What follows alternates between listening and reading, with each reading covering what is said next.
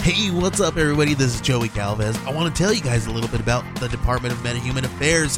This one is a story about a team led by a retired sidekick, two felons, a failed actor from Broadway, and a reprogrammed cyborg. But their first mission is to stop the criminals who have robbed a bank, and they will have to set the world at ease. You're going to get 180 pages of entertainment action packed awesomeness right here in the first six issues in a collected hardcover volume one. All you got to do is head on over to Kickstarter.com and type in the Department of Meta Human Affairs or DMA and check it out right now.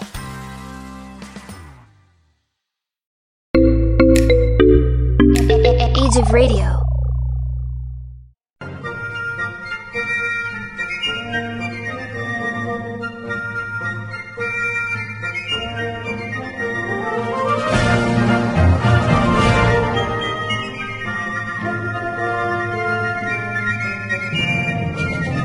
Brendan, I got a real special guy here today. Ooh! He put in the request himself to come down. Ladies and gentlemen, Lou Bega. No, Lou Bega's still alive. Damn it. I mean, not damn it that he's not that he's not dead. I was gonna, Brendan. I, I know. Now, I- look, I get you've been anti Lou Bega for many years, but I, I don't know that we should wish him dead. Poo on Lou! I got a big guest today. Big guest. So, request. Own request. Wanted to say hi, Kelsey Grammer. ladies and gentlemen. I give you Jesus Christ. Hello, my friends. It is so nice to be here to meet you.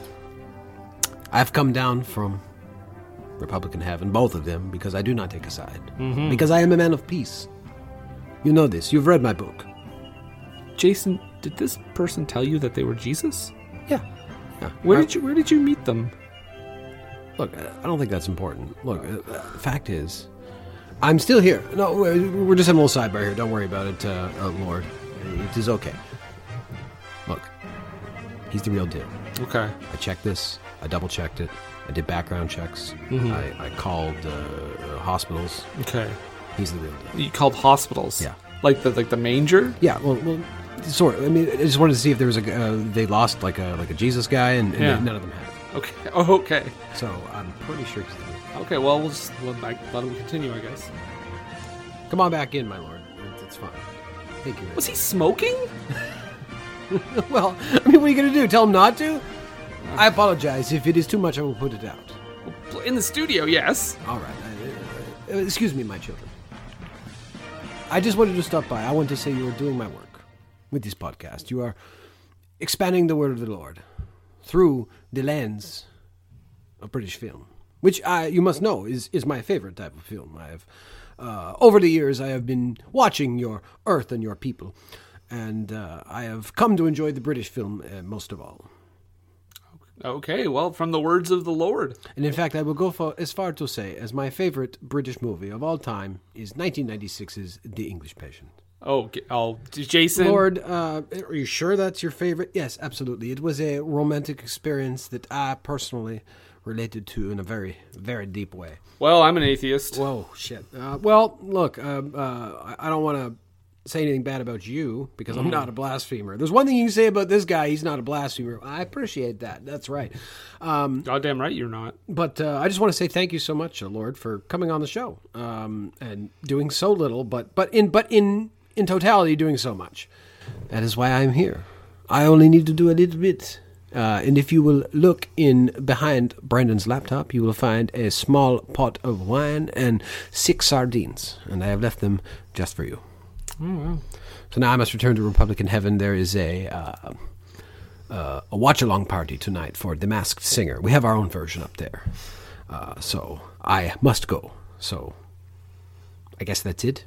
Yeah, we'll see. uh, you Grab one of those and head on your way, buddy. Okay. Believe in me, jetpack. That was really cool that he came all the way down here. There's a little accent on the E in his first name. Are you sure this is the right Yeah, person? no, it's the right guy. Okay. I saw the holes. Exante gu, as they say. Was it an axon aigu? Sure. Mm, It's Or one of them. axon grave, perhaps? And that's all French. We're talking about what you assume to be a Spaniard. Are you a racist? Are you an ethnicist? This is a podcast. where we discuss British films specifically, Brendan. Tell me. The British Film Institute top 100 British films of all British time. As list. established in the only year that matters, 1999, of which we were to party like it was, and we did. And when we did party like it was 1999, in 1999, you know what happened? We got a list of the 100 best British films of all time. It was the year of our guest that we just had. That's right. Absolutely. He was there. He, he hung out with Prince that year. Yeah, and uh, I Saw it all over MTV. And now he hangs out with Prince again. Hey! Boom, Because this he's, guy. he's dead. See, we hit elbow to elbow because we respect COVID uh, restrictions. That's why we're in the same room. That's right. That's right. hey, going he's to be part, with- he's part of my uh, what, what do we call it? consistent ten. consistent 10. Brendan is part of my consistent 10. We are following the law to all regulations. and you're part of my, uh, you know, topsy turvy 500. So Absolutely. That's that's great. That's a lot of fun we have with all those 498 other dudes. And make no mistake, it's all dudes. Speaking of 498 other dudes, um, I have no segue for this. Jason, we need we need to talk about a movie this week on this list on this BFI Top 100 because that's what we do. We go through this list every week and we break down a movie off this list. We do. That's what we do normally. Um, you know, we have fun sometimes. Wait, are we doing something different this week? No, we're not doing anything different. Okay, okay. You, I have to go watch a movie. no, we were watching. We're talking about a movie. We're not watching a movie. That'd be boring. We're talking about a movie on this list. That might be a bonus episode to watch along, but that's later. It's not even a watch along. You literally will just hear us watching. you might hear it faintly in the background, the movie just playing. You'll, you'll hear dr- uh, drinks being drunk. You'll hear farts and burps Yeah. and all, all the ancillary uh, sounds. No, uh, no, no jokes from us. just watching it. Oh God, we should have done that with that four-hour Doctor Zhivago remake. Yeah, we should have. Because Yeah. a lot of I can't think of a single person who wouldn't sync that up. We could actually probably like sync it up ourselves and upload it. and Nobody would copyright strike us because why? Kira Knightley would be like, "I was in that. Why am I naked?" They'd love that. That'd be the first time that movie got any notice whatsoever. You know what? I just thought of it though. If they didn't think that that movie had any kind of copyright thing, they would be like, "Why is that 16 year old girl naked in this movie?" Uh, well, maybe that's the thing. It has no copyright because nobody wants to claim it. Well, Because I they don't think, want to get charged. I think we might get arrested. oh well, we'll just blur it. it's almost worse. We'll, we'll, we'll put w- my face and your face over each of the breasts. Okay, that's worse than than her just being naked. Guys, Dr. Zhivago, Keira Knightley, very young, naked. It's weird. Anyway, we're not talking about Dr. Zhivago. No, Either thank version. goodness. Um, but before we talk about this week's movie, Jason, we do need to read some comments, of which I'm sure we have a few, about last week's film, Life of Brian. This podcast is proudly presented to you in monographic stereo. One channel, that's enough. Monographic stereo. Get it today on one speaker. So let's get right into it, Jason. Let's read some comments about last week's film, Life of Brian. Start us off. We've got so many comments today, Brendan, so we can't be fucking around, can't Brendan. be fucking No around. fucking around. No you fucking understand around. me? Our first comment is from our serial commenter, Andrew Littlefield. Good to hear from you, Andrew. Andrew says it's better made than Holy Grail. Agreed. More budget. It has more budget and has a better ending in that it has one. That's true. I like it more because it was ball- it was ballsy for them to openly take on Jesus, even if Brian isn't Jesus. To date, it's the only movie I've seen to portray Israel the way it was, with multiple men claiming to be the Messiah. Classic. It's historical, says Andrew. there you go. All right, Brendan. Next next comment. Go. E-, Eric, we need to comment on these a little bit. Otherwise, we're literally just reading. Shouting No, out we the gotta get comments. this done. Go. Eric Chung says, I watched Grail, Brian, and Life before I ever saw Flying Circus. My dad showed my brother and me these films, and this one was really late at night, so I think I had to finish it later. It's definitely my favorite. I did a reading of it last summer, and I requested to play Michael Palin's uh, jailed character because I've been doing that impression for more than 20 years. Go ahead, do the. Do the You look it, look it, bastard. there you go. Yeah, Eric, that's great. Yeah, I love that character. Uh, but that's the thing. I'm a I'm a boy. I grew up watching Monty Python, so I did lots of Monty Python characters. I'm sure Eric, you must have too, if you uh, watched some Monty Python. But Monty Python and Blue Nui. I object to all this sex on TV. I mean, I keep falling off. Uh, let's see. Tom Hannigan. That's a good name. Good solid name. Quarterback's name. That Tom Hannigan is playing for the Patriots this year. Great. All right, no fucking around. Let's get to this. I just saw Meaning of Life for the first time and thought it was just a higher budget flying circus. Some great bits, but inconsistent. Holy Grail is more consistent comedically, but it's not as good of a movie. Life of Brian is the best thing they've done from start to finish, and I agree. Absolutely. Life of Brian, or sorry, uh, Meaning of Life is definitely in the spirit of the show. Yeah. Uh, with with Sketches. thematic thematic thematic links rather than well to be fair in the show the thematic links were kind of even tenuous until the later seasons after Cleese left and they started doing like more long form kind of sketch Uh, Kieran O'Connell, this is an interesting point. It's interesting. Americans always seem to prefer Grail, while the Brits like Brian. Whether wonder if it has anything to do with Americans generally being more serious about religion. Probably that, but also, uh, I mean, as quotable as Brian is, Grail is just so endlessly quotable. I don't know if that's like uh, just because it's more successful in America, it's more quoted, but I feel like that's the one that always gets quoted. Uh, Mm. I still hear kids say, uh, uh, uh, uh, "Come back, I'll bite your legs off," all the time. Yeah. they're always saying it. on the streets and in, the, in the waiting rooms across America and Canada. in the sheets? This great land of ours. Count all the votes. Sorry, Jason, keep going. We're going down a, a path here. Wickham Clayton writes in, "Hi, hi, Wickham. Good to hear from you again. I'm sure we've heard from him before. I no fucking around, I don't Jason! know too many Wickhams. No fucking around. No fucking around. I love this movie, but Holy Grail is the uh, Holy Grail of the movies for me. Life of Brian's commentary is incredibly witty and insightful. There's so much to tear into it with the satir- with the its satirical approach that sort of gives it. it Sort of gives up at the ending, which is memorable with that great song. It just doesn't fully realize its premise and goes with an ah well ending. I love that space battle, though. Yes, Wickham, as do I. That's a yeah, and I hey I get that perspective. I think Brian's the best movie, but Yeah. I understand why people think Holy Grail is, and that's a good case to be made, friend. I Go get ahead. that. I get that criticism, and I will, I will second that on the space battle, a scene that I completely didn't know existed Yeah. before watching it's, the movie. It's a wonderful, it's a wonderful shot to the arm. It's- uh, wow. Um, Leonard C. Chadwick says it's my favorite Python film. As much as I love Grail, Brian is for, far more cohesive as a whole, and while it does have moments that telegraph the sketch comedy roots of the troupe, uh, Big Nose, Halibut, Good Enough for Jehovah, etc., it never feels like it veers far away from the story it's telling about Brian. Further, the theme speaks to me on a personal level as a non-believer who grew up very religious in an evan- evangelical home. I love this movie to the core of me. Nice, nice. I love that kind of love, man. This is evangelical. That's all right. Evangelical Python. I'll tell you about the life of Brian. The life of Brian. Okay, we don't have. We can't fuck around. Can't fuck around, Can't buddy. fuck around. All right, next comment. Matt Leach writes in, and Matt gets to talk about. Uh, he's talking about one of the bands I love. So uh, I'd say Holy Grail is my favorite. Here's a fun fact: Pink Floyd, great band, would often watch Python in the studio during recording breaks. When they heard that the Python lads were trying to make a movie, but were having trouble raising money for the band, uh, raising money for it, the band gave them two hundred thousand pounds uh, but also convinced Led Zeppelin, Genesis, and a few others to chip in. Had it not been for those bands, we likely wouldn't have gotten any Monty Python movies at all. I love Pink Floyd, uh, Led Zeppelin, and Genesis even more now. Yeah, and I mean, we talked a little bit about that. I think when we talked about uh, Holy Grail, about the tax breaks. Mm. So there's definitely tax breaks uh, included for these musicians that helped out. But I do. Gen- that's what I think too. I do think there was genuinely some love. You can dodge taxes and do something good in the same way. Yeah. exactly. You don't see Wesley Snipes financing a Monty Python movie. No, All right. so- you should. um. Oh my. My first namesake, Brendan Tennant. oh wow, it's the first. We haven't had any Jasons right in. Have um, I guess we're I guess we're best friends now. All right, nice. Sorry, Jason. Uh, Brendan Tennant says absolutely love it, but I honestly go back and forth on whether I think Brian or Holy Grail is the best Python movie. As someone who studied Latin, when I saw this movie, so many of the jokes hit that much harder. So I'll always have a fondness for it in that respect, even if Holy Grail has way more quotable lines and gags.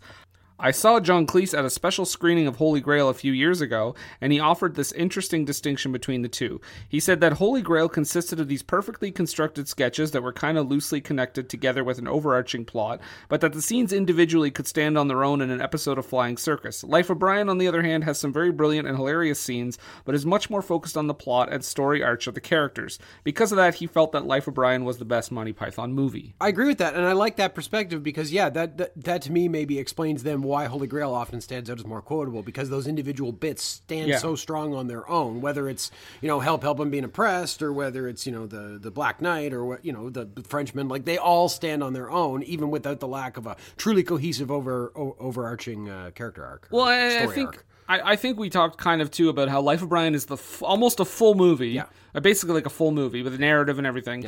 Um, Holy Grail is like a mix, and Meaning of Life is like just straight sketches. Holy Grail is a movie that goes until it stops, which is very Monty Python. That's Yeah. kind of how the show was. It's just like, no, we don't need a punchline. It, just ends. It feels less like a like a cohesive movie though. Yeah. But I Yes. mean that's what I mean. I think we go from full cohesive movie, so so, and then Meaning of Life like it's just an extended episode of the show.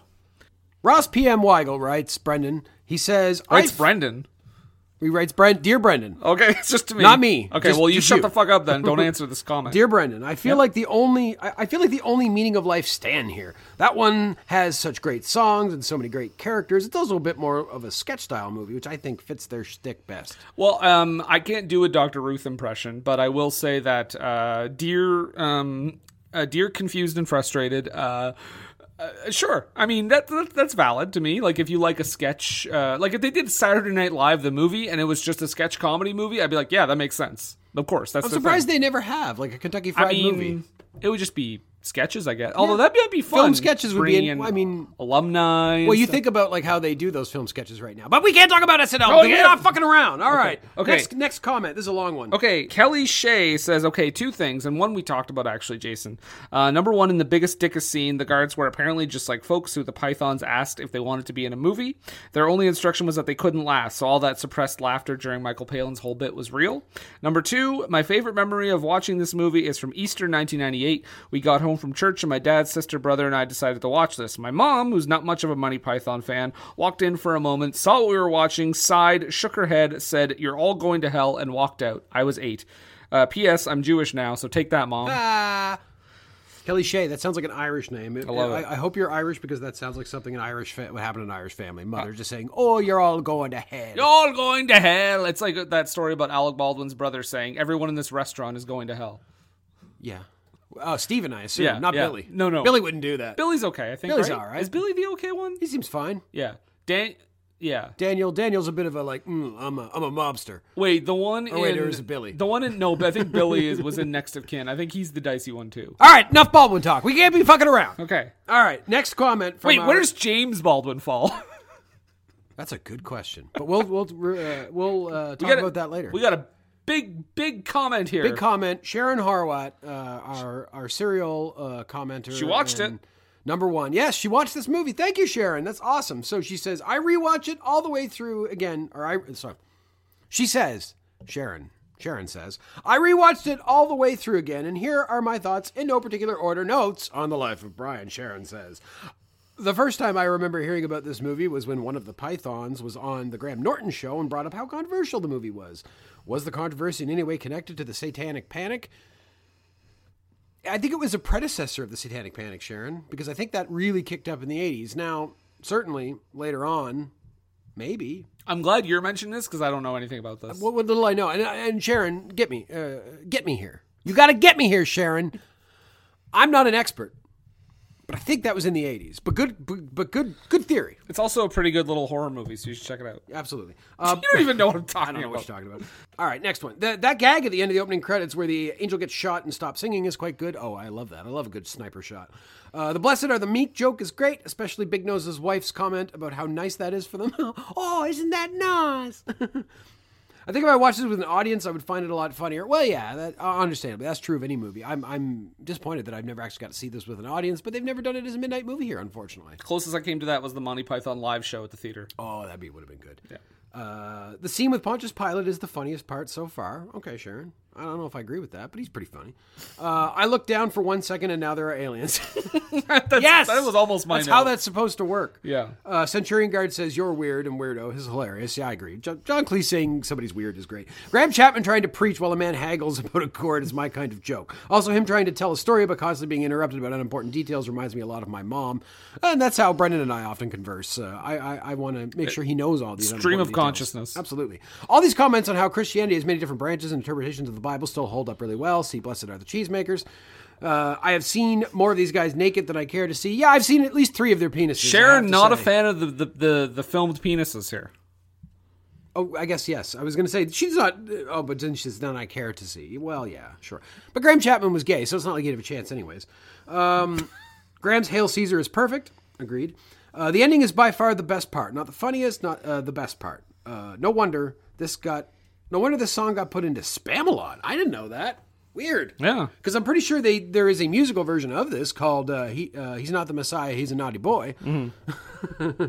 Yeah, I guess they put it in there too. I don't know a lot about uh, Spam a lot. To be No, honest Oh, well, it's with you. just it, I, I don't know that it's available to see outside of a Broadway theater. All right, Jason. Sally Louise Grant says this is easily the movie I've seen most in my life. It's my dad's favorite, and I probably knew quotes from it before I even saw it. There are so many great jokes in, that you find on a repeated watching, and if someone says. If someone says could be worse, I'm saying could be stabbed, and you can watch it at both Christmas and Easter. That's true. Well, it's good any time of the year, really. But yes, Christmas and Easter, your parents want to watch It's a Wonderful Life. That's a good option. It's a great movie. Great movie that you But, saw uh, for the first time I recently. saw it for the first time all the way through this year. I mean, I only watched it a couple years ago, so we're good. But I mean, that's the thing. I mean, there's a reason people love it. But we're not talking about It's a Wonderful Life. We got to get this going. We got one more comment, Brendan. Are you ready? Yes. All right. Tim LaRosa. Tim is a guy who wears a suit, but without a tie and his sleeves rolled up. Oh, cool. So he's like Richard Branson. That's what I picture. Does he have shorts? Uh, Yeah, exactly. He's like Richard. Bra- he could hang out with Richard Branson, and nobody would, would think it was weird. But Richard Branson would be like, lose the dress shirt, pal. well, Richard Branson would be like, uh, "Well, no, you're you're, I'm the I'm the alpha here," and, and Tim would be like, "You got it, Dick." So Tim, sorry, Tim. Tim says, "I love it with all my heart, but I think the best one is the meaning of life. The meaning of life captures everything that made the TV show so deliciously insane and expands it into a movie level of production and skill. It also lets you know from the start that it gives zero fucks and is going to do whatever it wants to do, and it does absolutely." Yeah. Oh, Meaning of Life. That is such a fun movie. It is a fun movie. Mr. Um, Creosote. He I- I think- explodes. I think, I think. Bottom line, though, I'm still with Life of Brian being Yeah. the, a lot of lot of good points for for every one of those movies. Yes. But I still think Life of Brian is the one that goes on the list. Final word. If you like Monty Python, you can watch all of them, including in Now for Something Completely Different. If you haven't actually seen the Monty Python TV show, it is worth a watch to see in Now for Something Completely Different. And if you have seen the Monty Python TV show, it is kind of cool to see those sketches done again in a different form on film. And it's also a good uh, primer. But yeah, all the Monty Python movies are good. Watch them all. But if for some reason your mom or your pastor has a gun to your head and says you can only watch one, then pick Life of Brian. Yeah, You're, I, you know that situation that you often find yourselves in when your pastor pulls out a gun on you in the middle of the sermon. So you can only watch one movie this week. What's it going to be, boy? I swear to God, I will blow your brains out. If you say more than one movie, I will kill you.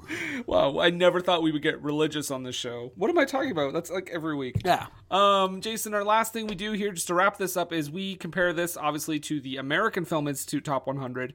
This movie, Life of Brian, is number 28 on the BFI Top 100. Number 28 on the AFI Top 100 is All About Eve, which you have not seen. Nope. So you give the win to Life of Brian by default. By default. I have seen All About Eve, and honestly, that is one of my favorite movies. uh, One of my favorite movies on the AFI Top 100. It's it's up there. All right, Like, folks, it's- can we just take a quick side note here? All right, All About Eve, I'm sure it's great, whatever, fuck you. But are we just on but a quick note. If we were talking about the best 100 movies that were released between 1998 and 2003, I would have seen them all. Okay? So don't pretend that I'm some neophyte that hasn't seen some fucking movies in my day. I've seen collateral damage, okay? I have seen Bring It On, okay? Opening night, I was there at Bring It On. So don't you judge me, Brendan, for not seeing all about fucking Eve, okay? But have you? All so, right, so babe. What, so what you're saying is you've seen all about Steve. Yeah, yeah, yeah, great movie. You might want to take that back after you watch it. yeah. So All About Eve is a wonderful, wonderful movie, and I'm just saying this because I'm going to say that Life of Brian is obviously it's taking the spot, but I can't stress this enough. If anyone out there has not seen All About Eve, please see All About Eve. It is like Betty Davis at her best. So what Her- you're saying is I should see all about Eve. you should at her bestie Davis. All right, no more fucking around. We gotta, we gotta move on. All right, we got to talk about this week's film. We have to talk about The Railway Children. Choo choo.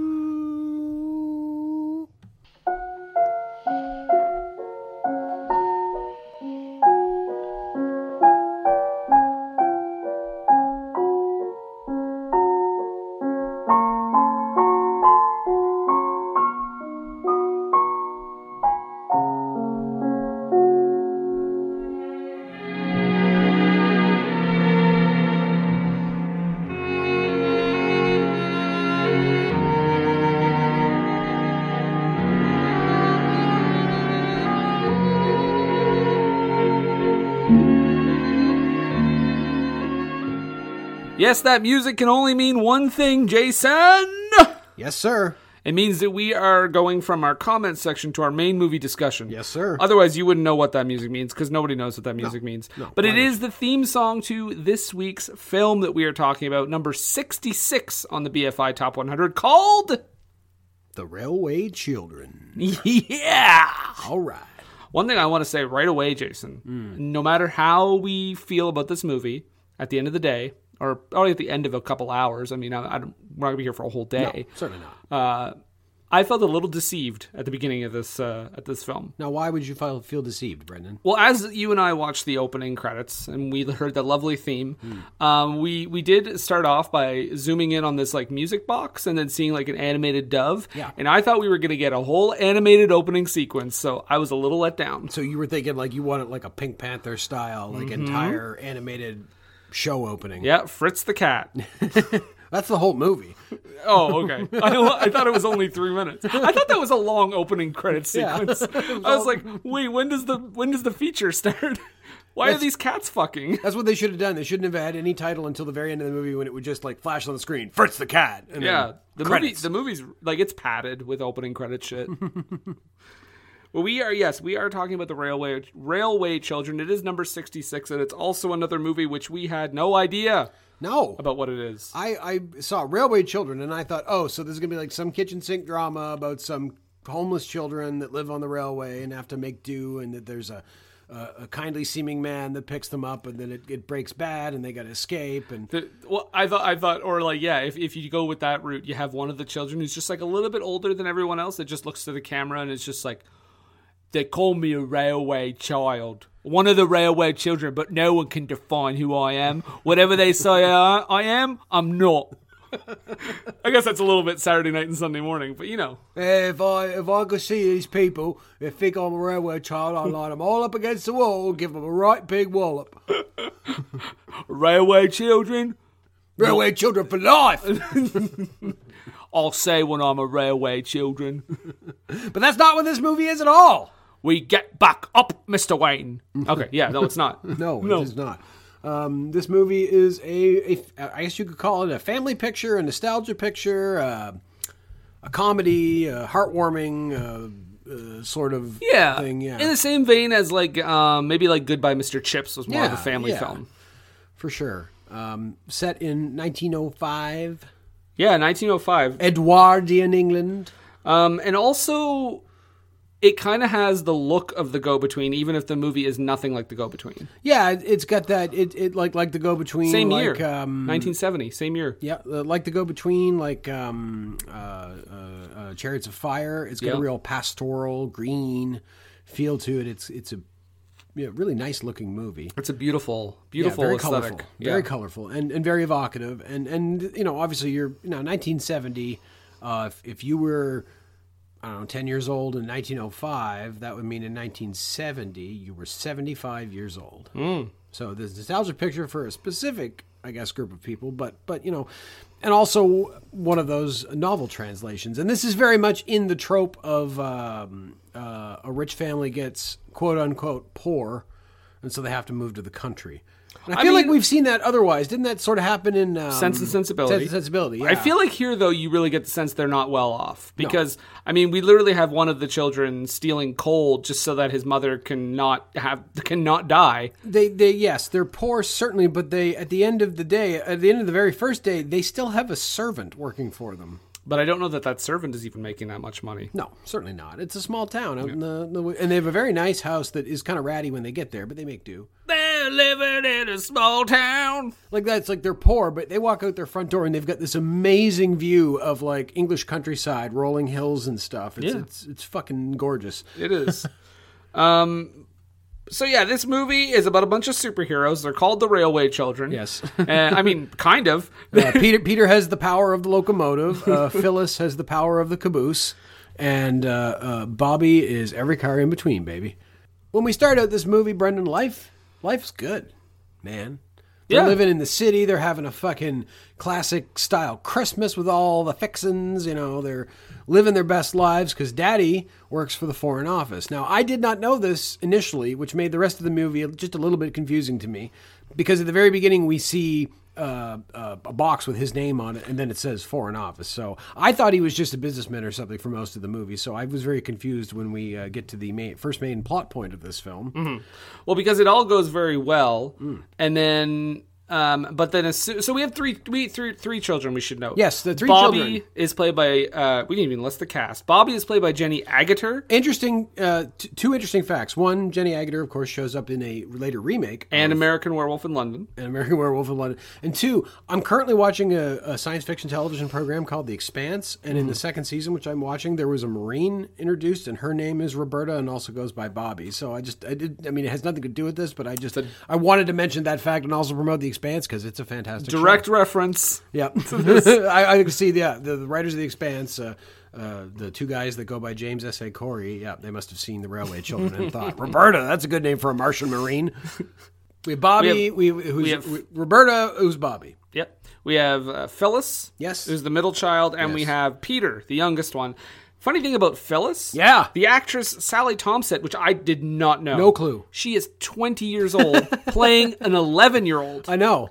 Convincingly. It's crazy. It's ridiculous because she's yeah. She I until I read that I was like, are you fucking serious? Like she does not give the impression that she's that No. old at I- all. so I looked back a little bit after I read that, and I was just like, okay, like if I really look, maybe. And they do kind of position her. I noticed a lot of times she's like clearly lower in the frame, Yeah. to make her look shorter.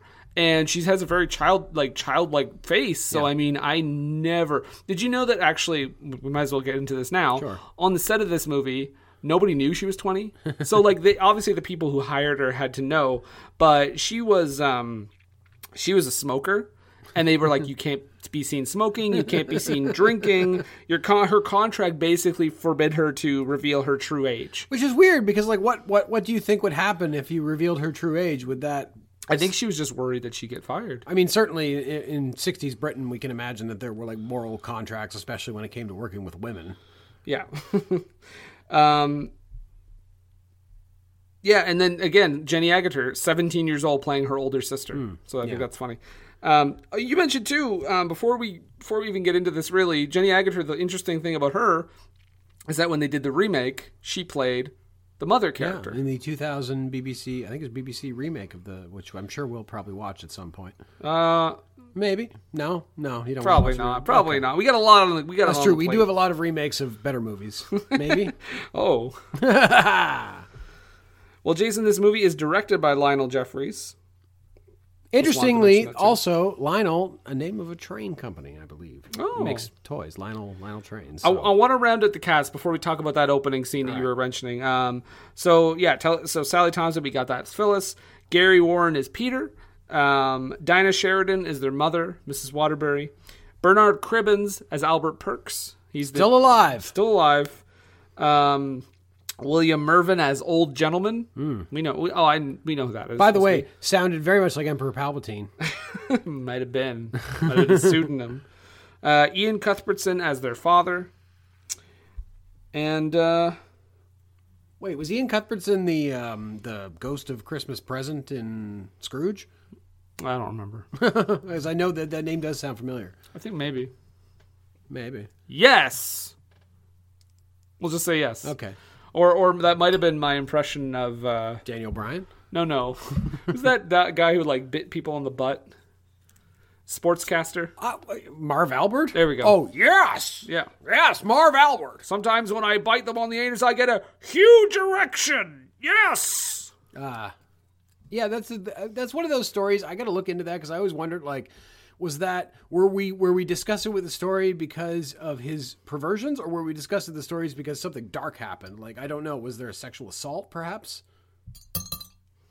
I think it was consensual, as far as I know. But don't quote me on that, because if it wasn't, I don't want to be a monster. Because yeah, if, if it was just a question of his weirdness, it's like who, who the fuck are we to judge in 2021 how somebody lives their sexual I mean, it life? didn't. It didn't destroy his career, so whatever. Is he still on TV? No, he was for a while after that. I think. true. Anyway, fuck. We're not talking about Marv Albert. So talk about what happens. at- So, so everyone's living the idyllic life. yes, it's and wonderful. then- it's perfect. It's it's the perfect Edwardian existence. but then a train explodes. a train explodes. Their toy train explodes, Yeah, and, and that, then- that's what signals it. The dog takes off, and as we, as the narrator tells us, we never see them again. the dog just fucking takes off and is Becomes the littlest hobo. Maybe tomorrow I wanna settle down. Until tomorrow, I'm just running from exploding trains. As you do, yeah. Well, smart dog. No, so the train explodes, and that's when everything changed. Things starts to go bad.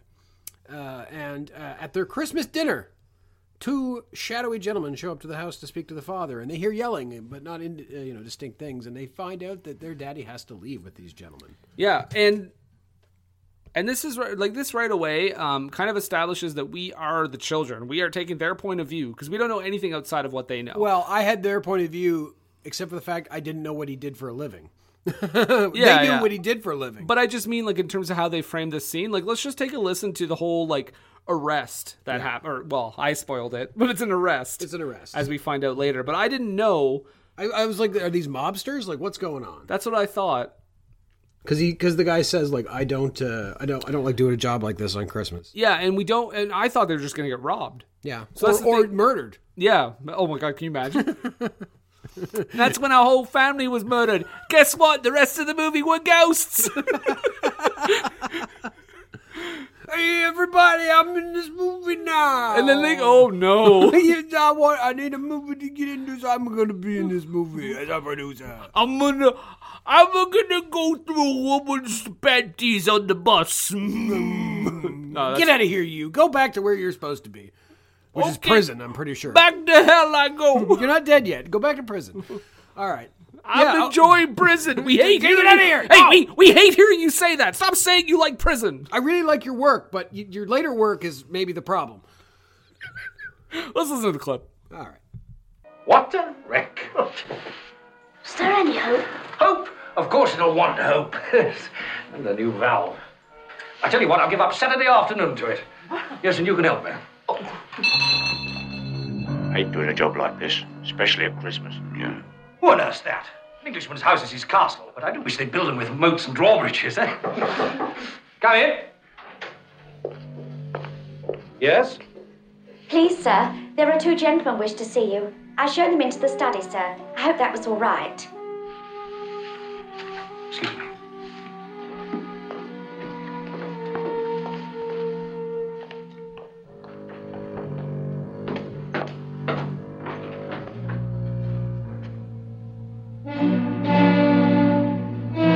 I wish we did have a moat and drawbridge. Then, if we didn't want anyone to. I've never heard of it. Well? Why is Daddy shouting? I don't know, dear. Come in. Yes, Ruth. What is it? Please, ma'am, the master wants you to just step into the study. Yeah, so what I think is, is uh, interesting there, like I said, it's the POV of the kids because we just hear kind of muffled uh, yelling behind the door. We see the kids like kind of sneaking around. We don't really know what's happening. Hmm. We kind of see the world, at least through Bobby's eyes. Bobby, the lead. Yes. Like Jenny Agutter, who is the older sister, but again, played by a younger actress than the 11 year old. I think they get that. yeah. I just, I, I can't, I can't reiterate that enough. Yes. Um, but yeah, so that that's what happens. So we find out that he does get arrested, and because of this, um, just like uh, I mean, like in Sense and Sensibility, not in the sense where he gets arrested, but in the sense where the father leaves the film through death or otherwise, uh, they have to move to Yorkshire, and like you said, they, They always go to Yorkshire. Uh, It must be cheap land in Yorkshire. Now, I feel like Yorkshire people are very nice, and it would be a great place to live, but they just want to go and get a kestrel. that's right. Yeah. But they do, and- and J- Jason, I realize we just played a clip, but I would be remiss if I didn't play this because they go to Yorkshire and they get like a guide to go to Yorkshire. And I just had to play this because I think it's so. I forgot about this guy. He stood out so much, and then it was like, oh, what's his deal? And then we never see him again. He's just like, he's basically a cartoon character Yeah. in the middle of this movie. it's like some, I feel like something from like a Mel Brooks movie or something to some extent. Like there would definitely be a character like that. So, so much so, Jason, that like when this character came up, I thought, okay, this is the tone for the rest of the movie. Like, you'll hear in this clip the tone, a very distinct tone. And I said, okay, this is the movie. But I was completely wrong. No. Excuse me. We want to go to the house on the hill, the Three Chimneys. Uh, do you know the way? I dare say. Well, will you show us? I dare say. I hope.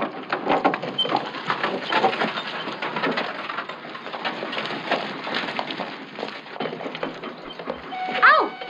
Phyllis, are you all right? Oh! Yes. Can't we put just one box on your cart? You asked me to show you the way. Nothing was said about boxes. Never mind, darlings. It's only a few more yards. Whoa.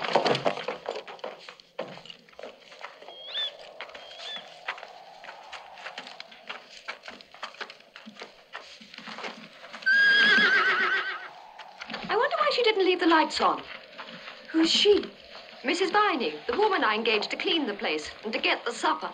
Expect Mrs. Viney's gone home. Your train was late, see? But she's got the key. What do we do? You should have left that under the doorstep.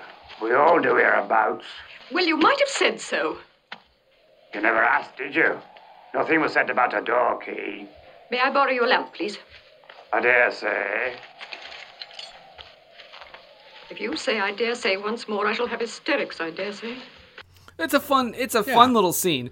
But again, like, uh, yeah, it kind of, it kind of goes from being kind of absurd. Actually, up to that point, there's a lot of like, there's a few absurdist kind of moments with the, you know, the, the, the maid that they pour a bucket of water on and everything, um, and get her fired. by the well, way, well, but that's the thing. Th- But uh, let's talk about that briefly. Okay. Th- that scene where the maid comes in and the water gets dumped in her, uh, dumped on her. Um, Ooh, it's a different movie. Jason. Yeah, no, absolutely. Uh, so yeah, the water gets dumped on her, and she obviously is pissed off by this. And the kids back up into the quarter, and she's coming up to them, and it's such a cartoonish like scene that that my modern comedy mind was like, she's gonna like.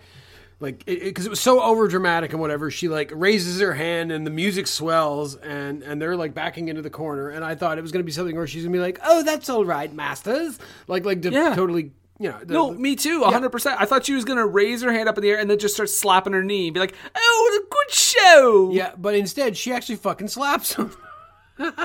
and then immediately gets fired because mama don't play that. And, and I'm sure this was not the intention of the film, maybe, but like in a modern film, that would also be a joke because the joke would be like you would be expecting her to do the Yeah, fake to out, do some fake out and then but then actually she hit just them, yeah. smacks them, and it's like that would be funny. But in this movie, I don't know if they were that meta. It felt more shocking just, just because the, the tone was so comedic in the lead up to it and then she hits this little boy. who probably didn't set it up for the most part. probably the two damn it. girls. But yeah, anyway, so there's that scene, there's that. There's little moments in the first three. And maybe this is an intentional way to kind of lure you into this world and then be like, and then take it away. It's just kind of like, no, now it's kind of stripped away from the movie. Now you're kind of. I'm not saying this is like a gritty movie by any no, no. stretch of the imagination. No, this movie's quite positive because, you know, for being poor, they do pretty well. Like, They do pretty well. Um, but I mean, it is a bit of a dire start because we we could see that they uh, the mother gets sick right away, and of course, my movie watching brain, I'm Exactly. like, she's gonna die. It's 1905. It's a British movie. She's sick. It's a mother. It's a family film. Yeah, she's going to fucking die. She's gonna die, and they're gonna go live with the fucking train They're conductor. going to go live on the railway. They're going to be hopping from train to train. the railway children, just three little homeless children solving mysteries. and occasionally getting a, a bite to eat from Mr. Perk, who uh, takes pity on them. Mr. Perk, the Or train Mr. conductor. Perks, Mr. Perks. Yeah, yeah. because you know, there's perks to getting to know Mr. Perks, eh? Right, Uh, yeah. Well, let's men- mention him briefly. He is the Well, we should oh, before we do that. Just want to say this movie is uh, the, the plot is very loose. Yeah. it's essentially these kids living in Yorkshire, yeah, it- and kind of their experiences and and with other people. apparently this this movie is quite close to the novel. The screenwriter, I guess, was was very the the director uh, Lionel was insistent on kind of just keeping the tone of the book, and so the way it kind of plays out is in a series of almost vignettes, in the sense Basically. that we see these little mini stories of their life, and the first you know first one being. Um, uh, what was the first one? Like getting to know Mr. Perks, maybe? Well, I mean, the, the first thing they do is kind of go watch the trains go by, and they're waving at this yes, old okay, gentleman. Oh, Yeah, right. So the first story is is you know, they get there and then the first story is the mom gets sick, so they want to help her. Doctor comes by, recommends like a list of stuff that they should have to keep her happy, including brandy, of Yeah. course. Yeah, of Um, course. But they can't afford it because they don't have any money, so they flag down the train and give a note to the the rich guy who's sitting in the back that's been waving at them Yeah. that they need some help. And of course, he's a good old rich man, so he sends them a hamper of shit, like a whole hamper full of uh, uh, stuff. And can we listen to the mom's reaction to that? Yes. Now this this is I related to this so much because this is kind of how I was raised and the attitude that I've had my whole life, and many people of lower means that I know, where the, the, there's a certain pride, and this is very prevalent, I believe, in British culture too. Mm-hmm. When you're poor, the idea of taking any charity is is absolutely just out, out of your mind. You, you you can't bear that the the hit to your pride that that would take. So exactly. It's quite true that we're poor, but we shall have enough to live on just so long as I have ideas for stories. But you mustn't go about telling people of our affairs. It isn't right. And you must never, never, never ask strangers to give you things. Always remember that. Yes, I shall write to your old gentleman. I shall tell him that I didn't approve. Oh, I shall thank him too, of course, for his kindness. But it's you that I don't approve of, not the old gentleman. He's been extremely kind. You can give my letter to your Mr. Pax to give to him. And you won't say any more about it. Isn't she marvelous when she's angry? There's some real funny lines in this movie, and that's one of them. Just where it feels like a really modern, like kind of thing, where the kid's just like, "Oh, she's marvelous when she's angry." You know what? I uh, when I heard that line though, I was like, he's into her. He's into his mom. He's Oh, into no. his mom a little bit. It just the, the delivery was what got me. I know it's not intentional, but you know, But I think that's that's also kind of comes through with this. there- There's a positivity to this movie. Like there's no tension really between the kids and their mom. Like they all No. love each other. They're nice to each other. We, I would assume that they must fight, but we never see it. that felt fresh Yeah. a little bit. That there was nothing like she wasn't like a tyrant. Yeah. Even we get a kind of a tyrant character, like we mentioned the the maid that gets water dumped on her head, and immediately as soon as that happened, the mom is like, "You're fired." Yeah. Like because she slapped her boy around, right? yeah, It it's, it's, it's like sends in her Small packing. Faces when mom steps in front of the brother that's gonna fucking stab them. You know, Yeah. she's a mama bear kind of mom. It just Exactly. doesn't take shit. Yeah. No favoritism or anything. The mom loves all of them.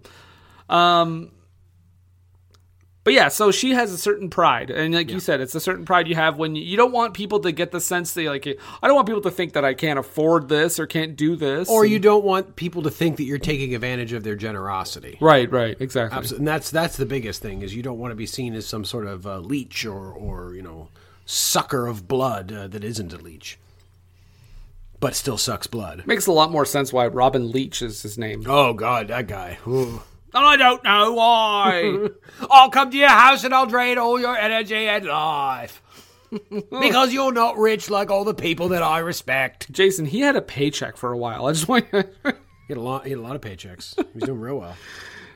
Okay, so yeah, le- that's like the first story, basically the first vignette, and she's very, uh, she's kind of upset about it. But I mean, I think ultimately she does take it, but she's like, you know, don't do this again. Don't go to that that old that, whoever it is. I don't want you going to him. I I don't want you to go ask him for anything else. Because we have to remember, they're not completely without means. Mom is writing stories. I don't know that it's ever is. expounded upon, but we have to remember that back in 1905, that was a world where there were a lot of like literary magazines where you could publish stories, uh, and that you know it was like through the early 20th century before you know TV and stuff. Like that was how people got like their kind of pulp entertainment. What what I think is interesting about that whole storyline too is that later on in the mo- in the movie, um, they save a they save a young man. Because the young man trips. Uh, well, they're doing they're doing a paper chase, which I young man, never by knew, the way. I never knew what that was. By the way, Me neither. I looked it up. I, I, I mean, I figured out from context what it was, and then I looked it up and was like, oh, okay, yeah, I'd never heard of that before. By the way, this young kid kind of reminds me of uh, the young guy on The Expanse that's the, uh, the Oh. Tom Jane's little uh, buddy. He kind of reminded me of Gregory from Gregory's Girl. Oh, a, a little more swarthy, though. Yeah. But yeah, so I guess a paper chase, just to explain it, is you're just kind of dropping little pieces of paper and people are chasing you. Uh, in an urban environment, apparently, based on what I read on Wikipedia, it says that you would use chalk and like mark like corners and things as you go by. Uh, which is a little different because the part of the thing about the paper chase using the paper is that it's kind of because it's supposed to represent because the the person dropping the paper is supposed to represent a hair, and you're hunting the hair, and so you drop the paper. But the idea is that dropping the paper, the wind can blow it away, so it's like scent. So you're trying to keep the scent, but sometimes the scent gets blown away, and you can fuck over your run. So when that whole thing happens, um, this very clumsy boy falls in, in, on the train tracks and nearly gets hit by a train. Yes. Um, but then they kind of like nurse him back to health. So the connection I was going to make to the thing earlier with the whole story, so you're talking about how she ri- writes stories, because at this remember at this point we find out that the old man they've been waving to on the train is this injured guy's grandfather. Yes, this old man, which we never know his name. No, we but never it's know his clear name. he's some rich mucky muck. Yeah. And He's credited as old man. Yeah. Um, but he tells the mother, um, you know, you're gonna, you can basically care for my grand grandson until he's better at my hospital. And the only patient at the hospital is him, and you're the only nurse. Basically, just saying, I'm gonna pay you to look after It's him. an excuse that I can give you money so you don't uh, have your pride hurt. Right. Um, but then she says something about, and then he says something about like, you know, maybe you could become a nurse, and then you won't even have to write. And they have that. I, it's a very, it's kind of a progressive moment though, because she says, "Well, I really like to write. Like, I want to continue." And then writing. he then he goes, "Well, we'll see." Yeah, like a threat. we'll see. We'll see how you feel. yeah, maybe maybe being a nurse is more fulfilling. But but she does. But I like how she says like, no, I don't do it because I need to. I mean, I do need to, but I also enjoy it. Yeah. and I have agency. That's right. You're your own damn person, mom. I'm every woman. I also like how when that when that kid finally get, does get nursed back to health, and he's on the train, and Bobby has like a kind of a moment with him, like she holds t- like holds his hand as he leaves. Uh, Phyllis says something along the lines of like, "Oh, well, now they've got to get married." Yeah. like, you know what? In a British movie in 1970, probably. And back in 1905, it'd be more likely that that would be a thing. That yes. Oh look, they're holding hands. They should be together. I do like that they don't fully go with that with that romance angle though, because I was like, "Oh, really? Come on." That's the thing. It wouldn't really do this movie good. Like I said, this movie's kind of a family film and and doesn't really need a romance angle. I would say. It is. And did you know also that the director was like, he basically read it and said, My personality is so different from the quiet romance of this story.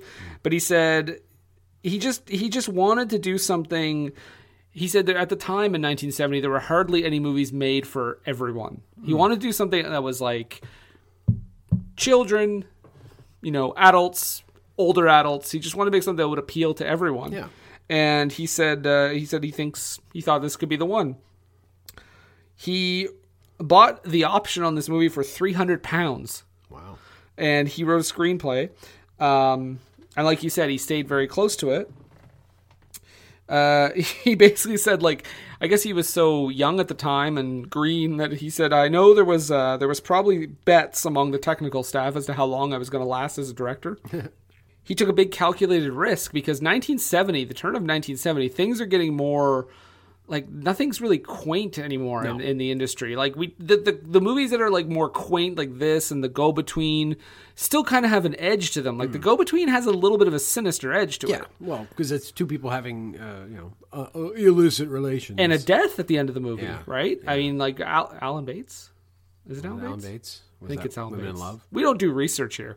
I believe it is Alan Bates in the movie. Anyway, thought that was interesting that the director basically took on something he wasn't completely comfortable doing, but he thought it would be fun. Well, it probably made him a better filmmaker in the process. I'd say. He said he wanted to make it as close to a Victorian documentary as possible. Um, again, guys, I know you're like, well, they're just kind of jumping around, but that's kind of what this movie is. It just kind of jumps around to different vignettes. I wouldn't say there's an overall plot. That real well, the, the overall plot is kind of the fate of the father and the fact that they're in the country and they're waiting for some resolution on him because the kids don't know what happened. They, the mom has not told them the specifics. And because mom has not told them, mom has not told us watching Yeah. the movie, which again I think is really that's Yeah. that's cool that it's like that because you this can movie imagine- is clearly from Roberta's perspective, so we're getting Yeah. it from her because when we find out, we find out through her. And you can imagine watching this movie as a kid in 1970. I mean, people back then had more attention span, so I think I don't think this was. I think they were able to watch this okay. Um, but like, imagine watching this as a kid in 1970. You're you don't know either. Like, if if the kid doesn't know watching the movie, then we should know. Yeah, Like, it, it's it's it really is for everyone. yeah, exactly. And and but there's can It's a be four some, quadrant movie, Jason. some deep uh, some deep history references in there. Jason, I wanted to talk about this particular part with you quite a bit because I know you're a history guy. Sure.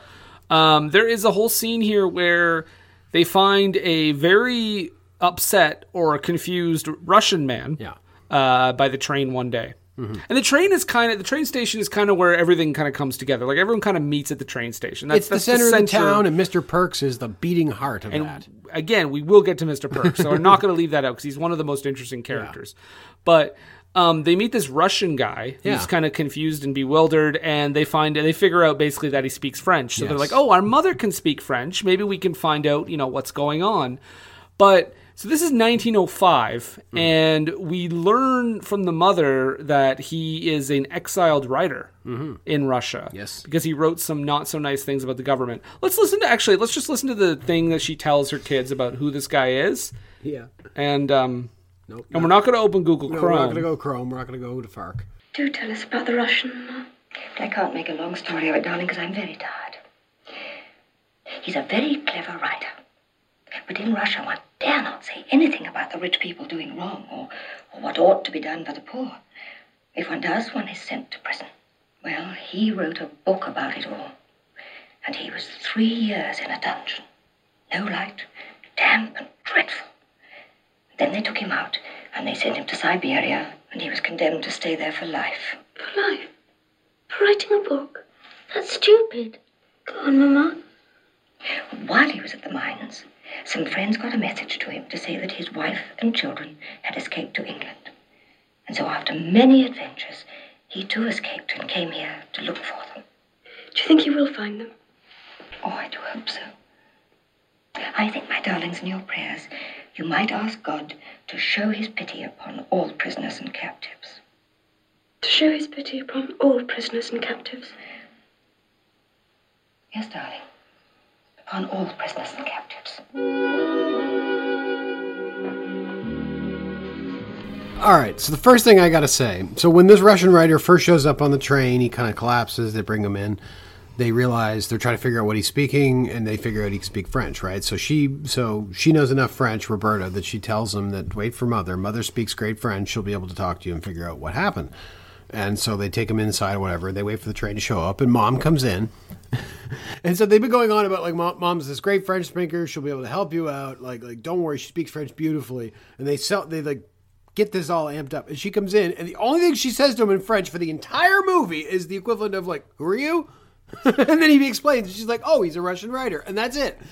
I think they have a, lo- a bigger conversation off screen though. Oh, sure, certainly, but like on screen, yeah, it's just like she literally says three words to him. Um, Well, that's Dinah Sheridan being like, I can't speak French. So a little bit of history, I guess. Well, because th- so this takes place in 1905. In 1905, Russia, which was at that point uh, uh, czarist, uh, Nikol- Is this around the same time as like the Zhivago stuff? Uh, no, that's later. Uh, this 1905 Zhivago stuff would be like 1917, 1918 when the Oh, revolution okay, okay, happened. so this gotcha, is pre-communist Russia. 1905 was the year of the Ru- uh, Russo-Japanese War. Vince so, Russo. The Vince, Russo- Russo, Vince Ru- Japanese War. Vince Russo, Vince Russo in 1905 took on all of Japan, and they wouldn't put up with his bullshit. So he, was had like, to go dormant for a while. I'm not putting you on Nitro, bro. You, bro, bro, you can't be taking these Russian islands, bro. It's not for you. Now I got a better idea. What if you had sex with a dead person? Or you put you put friggin' Russia on a pole, bro. Russia on a pole. You can't go wrong with Russia on a pole. Nobody will expect it, bro. Hey, the tag team champions are gonna be Buff Bagwell and Vladimir Putin's mother. But yeah, the Russo, Russian, Japanese War, in 1905 was a territorial war. You know, both countries had imperialist ambitions at the time, and I think Russia wanted a warm water port, and the Japanese were like, "Hey, no." And so they fought a war over a year or two. So that was the main like political thrust at the time. So that becomes interesting when we figure into um, uh, the father who is accused. We learn Being a spy. of being a spy and selling secrets. Uh, now, this is Britain. Britain's not involved in the Russo-Japanese War, but you have to understand Europe in 1905 in this Edwardian area. This was in the you know this was about nine years before World War One. So this was when Europe was essentially a tinderbox. Uh, you had all these different competing dynasties, and I know we've talked about this shit before, but just to refresh, you had all these competing different monarchies that were uh, shifting alliances and whatnot. And that actually, that's a good reason why this Russian guy speaks French is because in those days, Russia and France, because Germany at some point in the 1800s had abandoned their alliance with Russia, uh, Russia had kind of become friendly with France, and it became a thing in aristocratic Russia that if you were an upper class person, you spoke French in addition to speaking Russian. Um, so that's why he speaks French because he's probably from that class.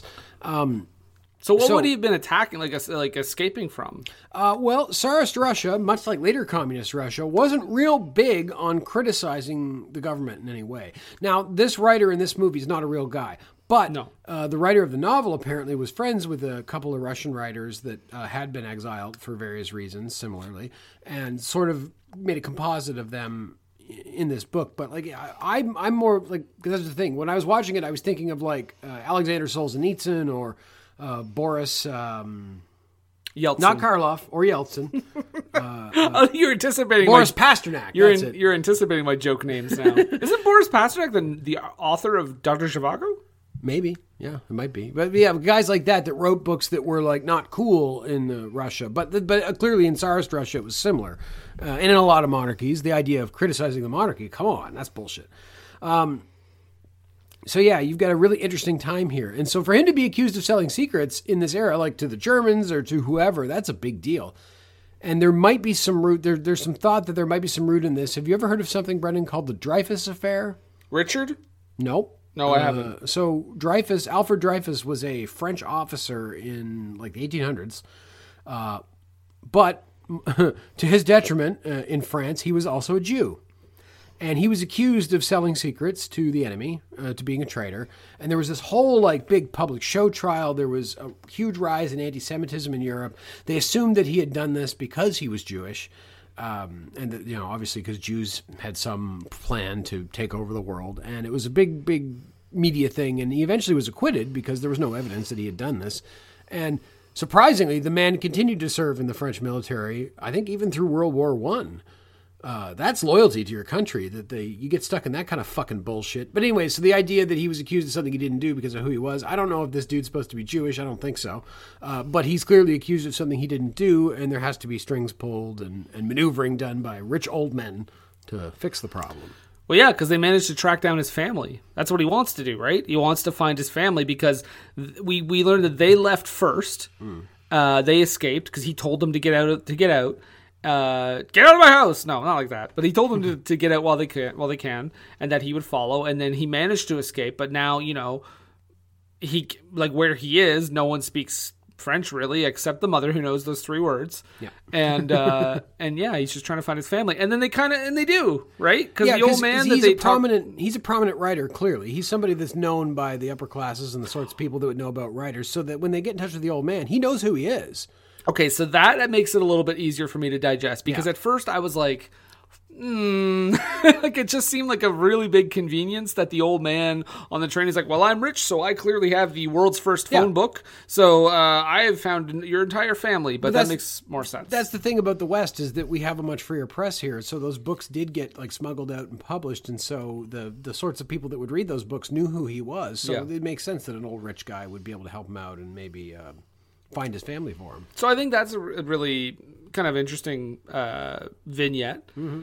Um, I, and I, I'm glad you explained history because now I know exactly what's going on.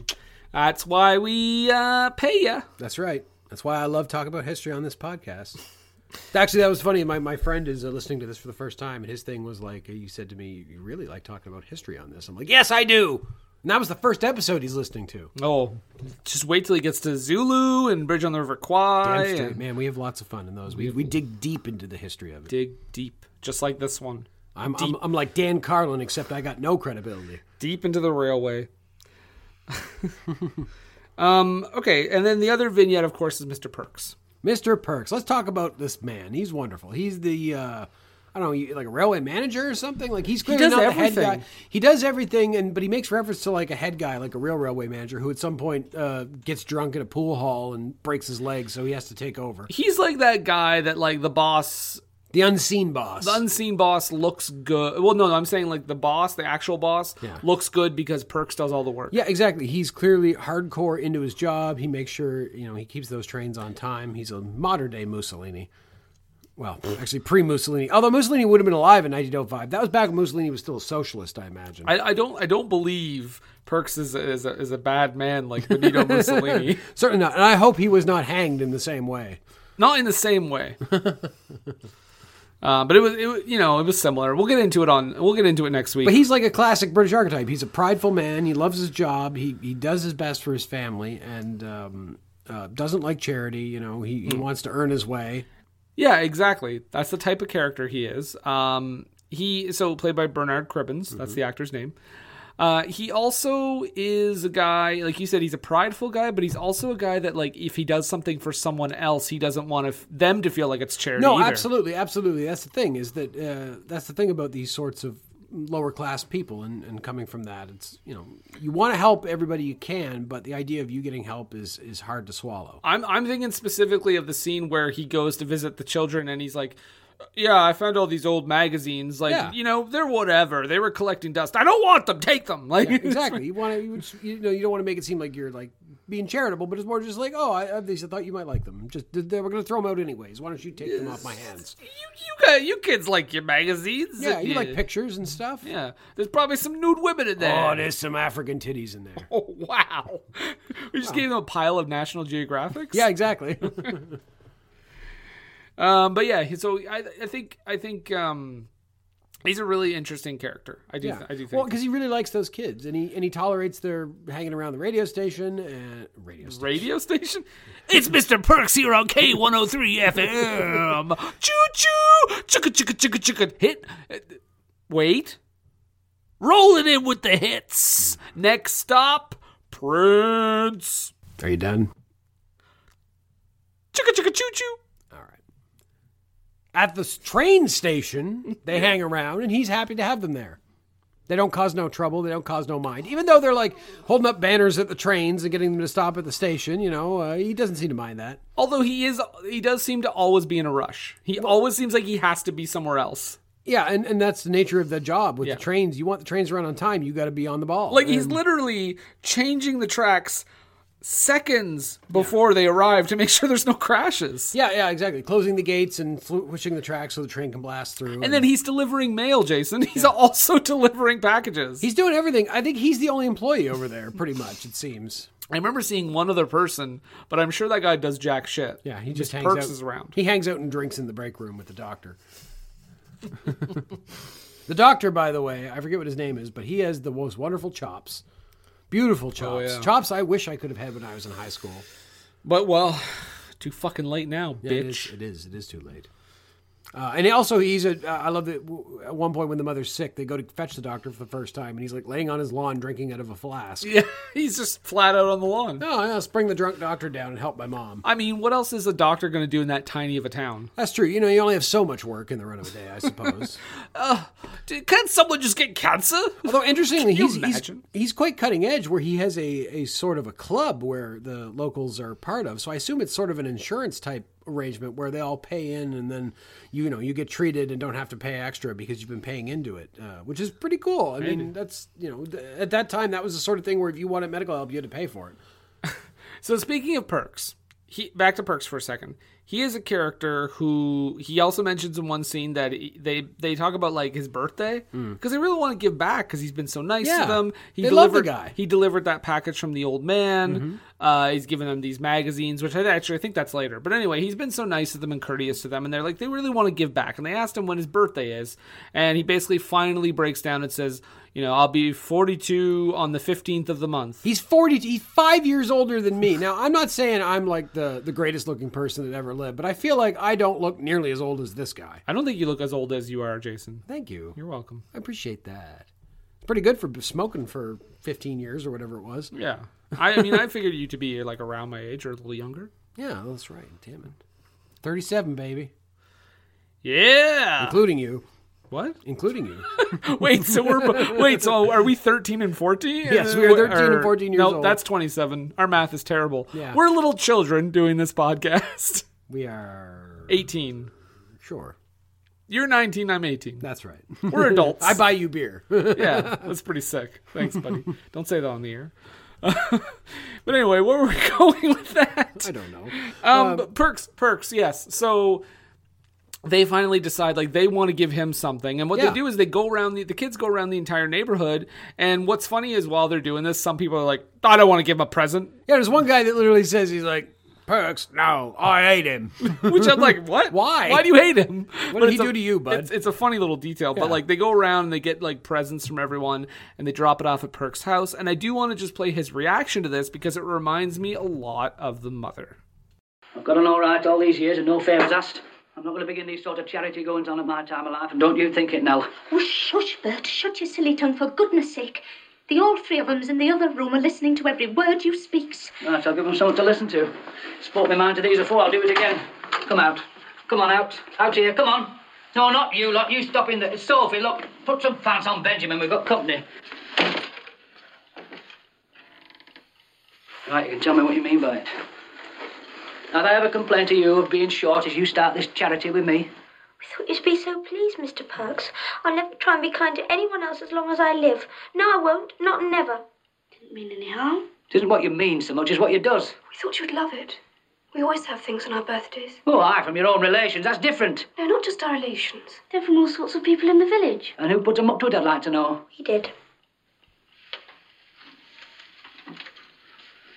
So you've been going round telling the neighbours that we can't make both ends meet. Well, now you've disgraced us as deep as you can in the neighbourhood. You can just take that old pack of tricks back where it came from. I'm very much obliged, I'm sure. I don't doubt but what you meant it kind, but I'd rather not be acquainted with you any longer. It's all the same to you. Look here.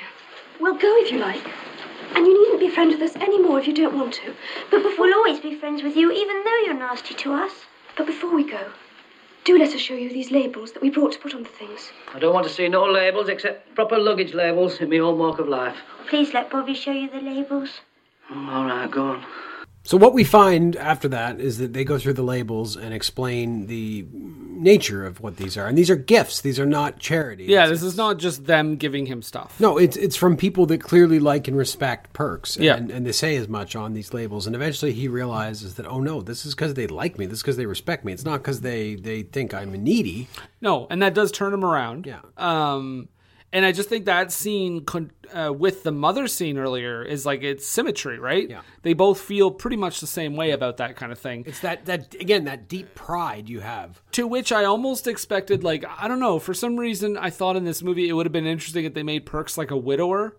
And maybe the father got sent off and he's like never coming back. And you don't go for like the full romance between the mother and Perks, but it would have been interesting to have that connection. Oh, I like you. Why don't you come back to my house? I'll put the kids in the in the cupboard. Oh, Yeah, yeah, yep. Your old man ain't never coming back. He's going to he's going to R- Russia. What am I doing? He's going to Russia. He is. He's going to write a book and get exiled.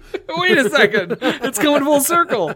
Um, also, the interesting thing about Perks is he's played by Bernard Cribbins, but uh, um, Lionel Jeffries was actually going to play the role himself at first. Oh, interesting. But then he had this this guy Bernard Cribbins audition, and he was like, "I can't possibly play the role Yeah. with this man right here." You saw the guy that is right for it, and it was he was right for it. Yeah, he said he loved his uh, his lovely calm comedy. Hmm.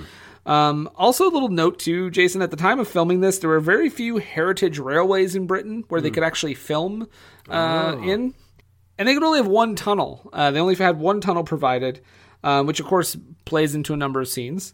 Uh, the tunnel is actually a lot shorter than it, it shows in the movie, so they had to cheat it. So obviously, there's a lot of scenes where they cut to the front and cut to the back, and you know, because it seems very long in the movie. That they, Yeah. because the idea that they can't see the kid when he's down in there, Jim or whatever his name is. they basically made these like canvas covers to make the tunnel extended as well.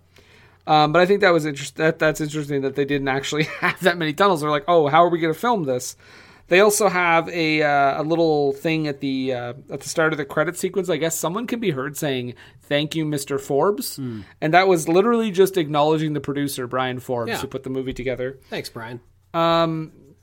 I also want to mention that this the the novel was adapted for radio before this in 1943. Uh, it was on TV in 1951. Um, it was adapted again in 1957, and then in 1968 it was adapted into a seven part series. And Jenny Agutter was is in that part. Was so she was in that and the movie. Um, and actually, Lionel Jeffries, interesting, the first time he read the book was while he was filming a movie you definitely have heard of, if not seen, Chitty Chitty Bang Bang. I've not seen it, but I certainly. But you know will- of it. Oh yeah, Yeah, of course. Uh, Dick Van Dyke. I mean, I've seen it so long ago that I might as well not have seen it. Like, um, but then yeah. So and and Lionel Jeffries was in Chitty Chitty Bang Bang. So he was he was an actor and he didn't make the movie, but he was in it. Oh. Cool.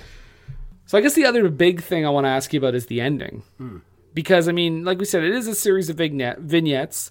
Uh, the father does end up returning, Yes. because we find out I don't I don't know what happened. So he said he's on trial. We see the newspaper article that says He's been sentenced to five five years. years. Bobby sends a note. Like she sends something that the old man transports for her. Mm. And then we see the guy come back. So did her note have anything to do with it? I don't think so. I think she's trying to ask him for help, and I think he was kind of interested in the case anyways because he Maybe didn't hooked think him up he- with a better Yeah, lawyer or he didn't something. think he'd done it. and Yeah. they obviously worked through the system in a way that got him released. right. So essentially she gets her dad released. Yeah, so we have the end of the movie where the train pulls up and there's all the all the steam and smoke that's around, and then the train pulls away, and then there's Daddy on the platform. Yeah, it's a really well done uh, little emotional moment there. And okay, go ahead. I was gonna say, and then of course she brings him home and lets him into the house, and then grabs the other kids and says, "We better go away for a few moments." So let them fuck, right? Yeah, yeah. That's exactly what I thought. There's another scene in this movie too that there's an implied sex scene as we uh, Oh, Perks, and his wife. Yeah, where Perks is in the bed and and they're getting He ready to lay pulls down. the he pulls the privacy shade. yeah. And then what does she say? She says something like, "Oh, all right, it's your birthday," and then he like reaches out and decides he's going to grab a beer to take in with him. And uh, I assume drink that beer while she blows him. I don't know, but uh, something not? happens. Why not? Why not? That's a that's a good life. If he spells it, he spells it. that's right. Um, but I was going to talk about the very ending too, because the very end of the movie is like the Beverly Hillbillies, because they're all just waving at the camera. Yeah. yeah, it's just it's a slow like moving on the tracks. Everybody's waving, and then it gets up close to uh, Roberta, and she's holding up a chalkboard that says like the end. Yeah, you, we, we see her writing it, Yeah. and then we see her holding it up, and I don't know. It's kind of interesting. Liz, It's a complete fourth wall break at the beginning, at the end of the movie. There's been nothing really like that up leading up to that. Mm. I But was, it's the end of the movie. You can do shit like that. yeah, no, I just I just wanted to bring it up, and see what you thought about It's that. fun. Everybody they had the train set up. It was all decorated. It's like it's like a like a cast. What do you call it? Not a casting call. Um, like a roll call thing at the end, where you know you watch a Broadway performance, everybody comes out and does the bow. It kind of reminded me of that. Like Animal House, where they tell you where everybody went to. No, not like Animal House. Ask for Babs. No, I'm talking about like at the end of a play specifically, where everyone kind of comes out and takes their bow. Takes her bow. Yeah. Yeah, and then everyone bows together. Yeah, Yeah. Yeah, it's nice. It's kinda interesting. It, even gives it a much more like uh, ensemble feel that way. It's like ah, we all we all were in on this. we're all a bunch of crazy kids. That's right. Any other big things you want to talk about before we go into your bits and bobs? Nothing, nothing specifically. Uh, maybe in my bits and bobs, I'll find something I forgot. Okay. Well, on that note, then, uh, we are going to take a brief commercial break. We're here from uh, some lovely sponsors at Age of Radio, and we will be right back. Age of Radio. Ciao, ciao, ciao, ciao, ciao, ciao. Wow.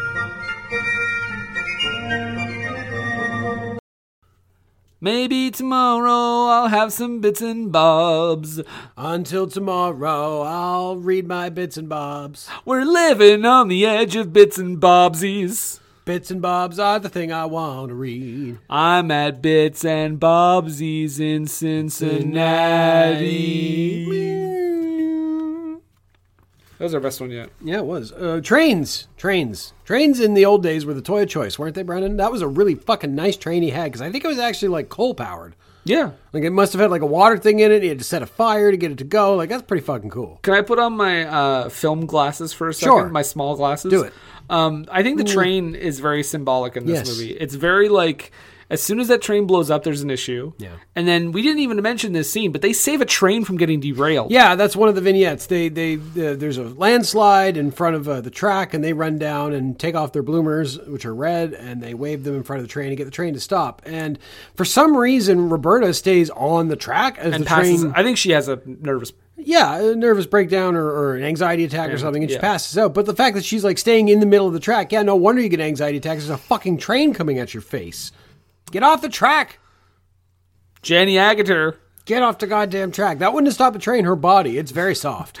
But uh, but what I was gonna say is, yeah. So and then then when they save that train, Jason, Hmm. that is the moment where Perks brings Peter his toy train and says, "Hey, I fixed it." Yes. And it's almost like, oh, everything's starting to tur- turn around. You know what I mean? Like, I mean, maybe it's a very basic, like this train got saved and this toy train got fixed. But I thought it was an interesting tie-in. It's just, a, it's just an indication that things are indeed coming up Millhouse. yes, Um, very much so.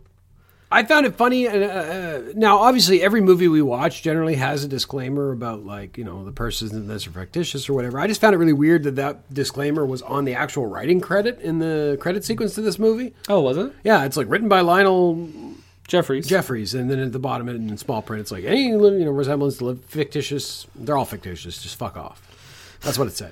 That's Phyllis, who means well. Yeah, I, I thought that was funny. That made me laugh. Yeah. because Phyllis is kind of uh, that's what you say about someone where you can't think of anything nice to say about them. Yeah, she's she's sweet and everything, but Yeah. she's she's kind of I don't want to say dumb, but you know she's a She's a kid. kid, yeah, she's exactly. eleven years old. I thought it was funny when they're getting their picture taken and they set the bird on fire and they all think that's really hilarious, which is exactly how kids would like react. They wouldn't be scared; they'd think that was really funny. I like that the father that they love so much, the kids love so much, gets a uh, freeze frame introduction and glorious music playing. Mm-hmm. They really love that father. Absolutely. Um, when, oh, so we, we briefly meet their aunt Emma. Can we play the music cue? Yes, let's yes, let's play the fucking music cue. Let's just play the music cue for Aunt Emma. And Aunt Emma came on a visit.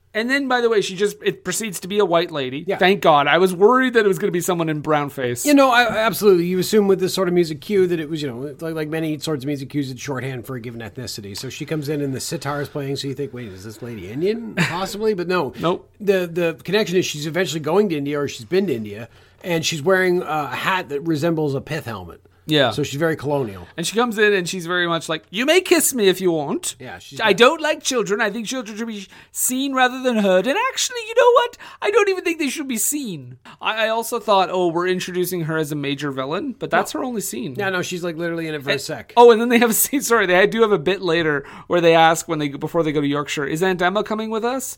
And then their mother's like, "No, I'm afraid not." And then it slowly pans over to Aunt Emma, and then that sitar music kicks in for like another second.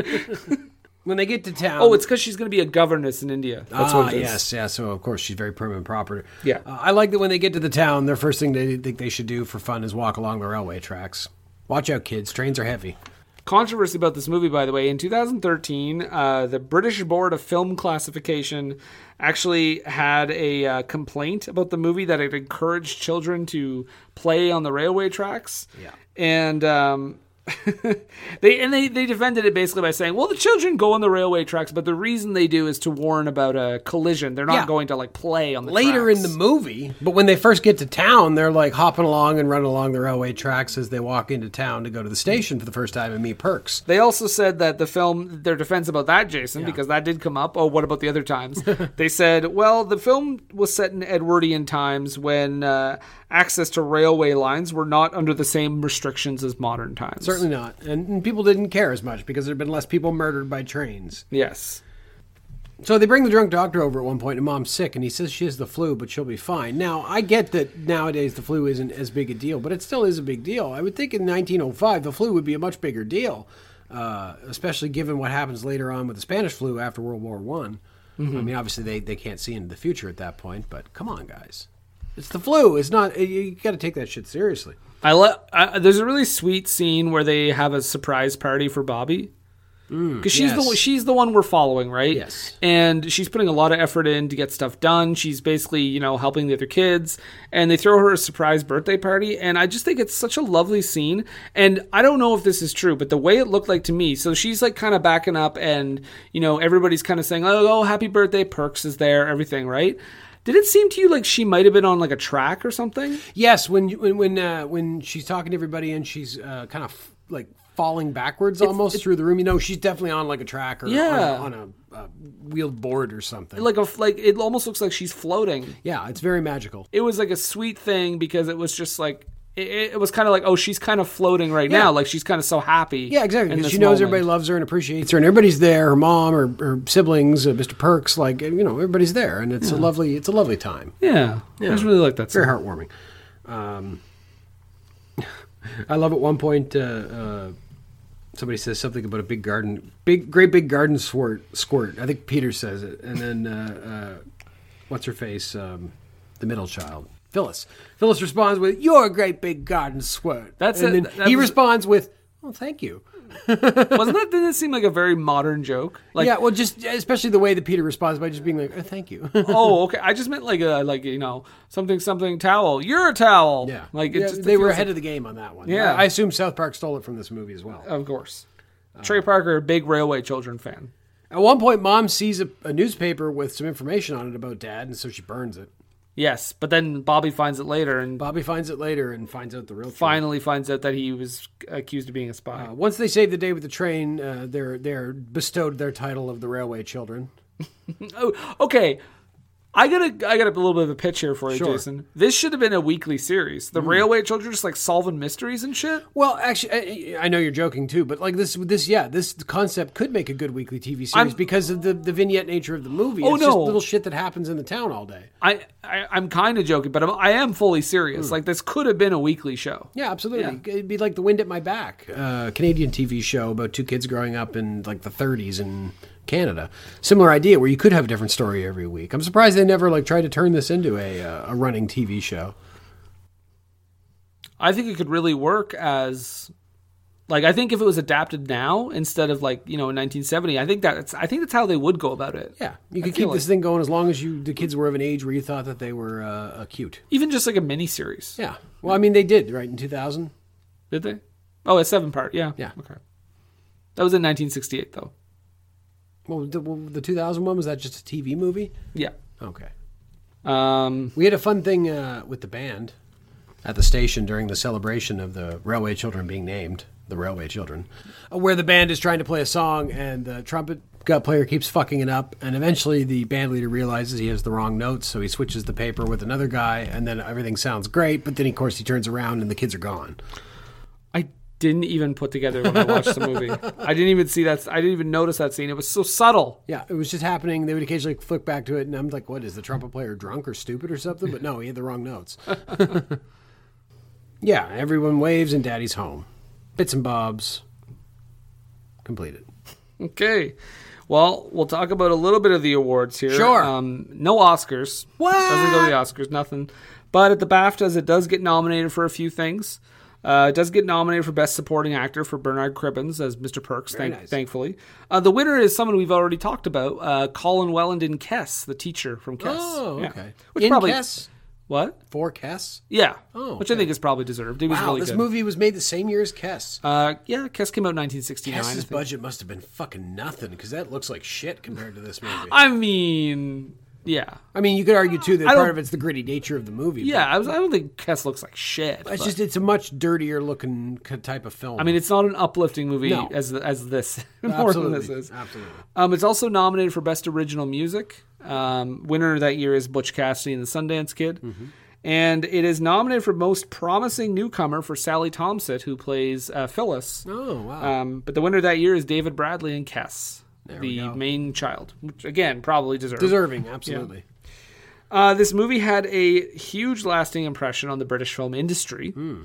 Um, it was all, it's obviously on the BFI Top 100. Uh, the film magazine Total Film placed it as the 46th greatest British film of the 20th century.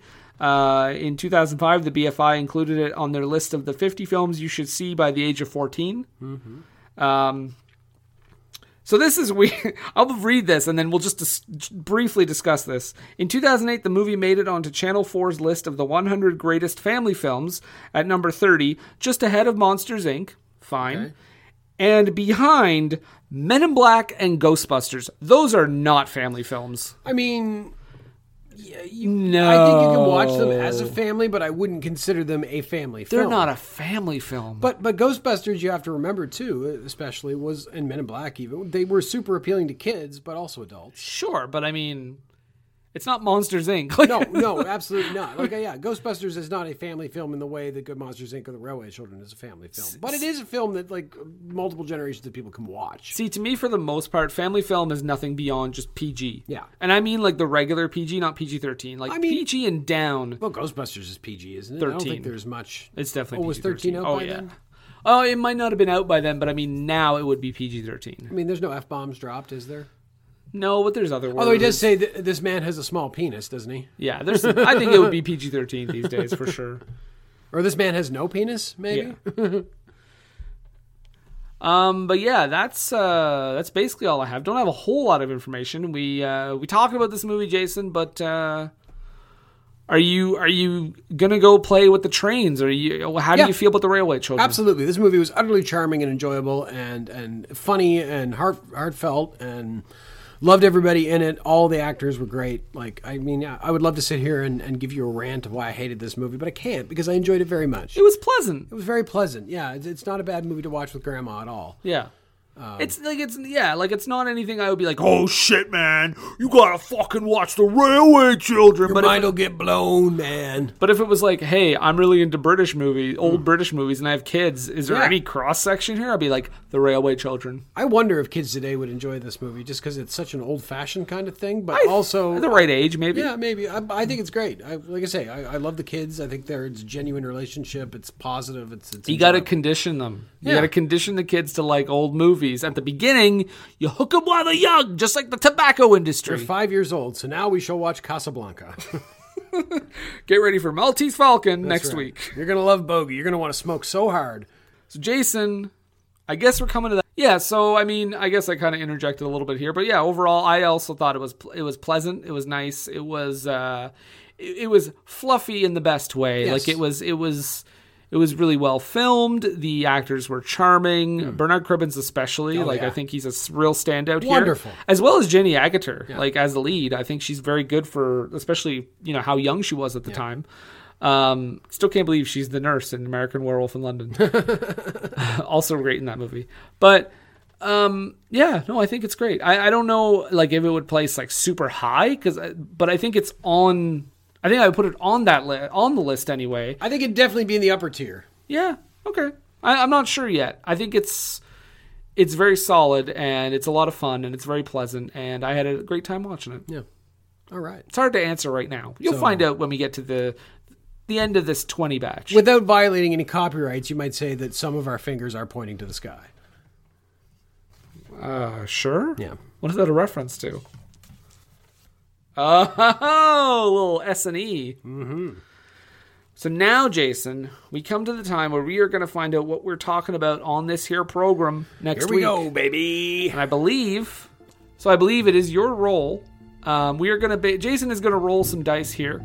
Uh, the number he gets on those dice will be the number on the BFI Top 100 that we are going to talk about next week. And The- as often happens nowadays, since we were through most of the list, this might take a few rolls, so bear with us. Yeah. So Jason has a tens d10, which is uh, a green. That's the tens d10, Mhm. and a red d10, and we're gonna find out. Jason, give us. Let's carry on up that Kyber. All Come right, on. It's finally time. Let's see what we get here. Four- 50. 50s. Well, okay. it's not carry on up the Kyber, It's but not gonna be unless you get a repeat. 58. Wow, you picked the only one. Nice. The only one. In, oh no, there's there's three. Sorry. Um, 58, Jason. This uh, trivia for everyone w- almost was our first episode. oh, we're finally doing the man in the white We're suit. finally doing The Man in the White Suit, All right. 1951, directed by Alexander McKendrick. I'm Here we go. excited. Alec Guinness back again. It's been a long time. A It, has long re- time. it really hasn't. No, it hasn't we at all. did Lavender Hill Mob was like five episodes Yeah, ago. it wasn't that long ago.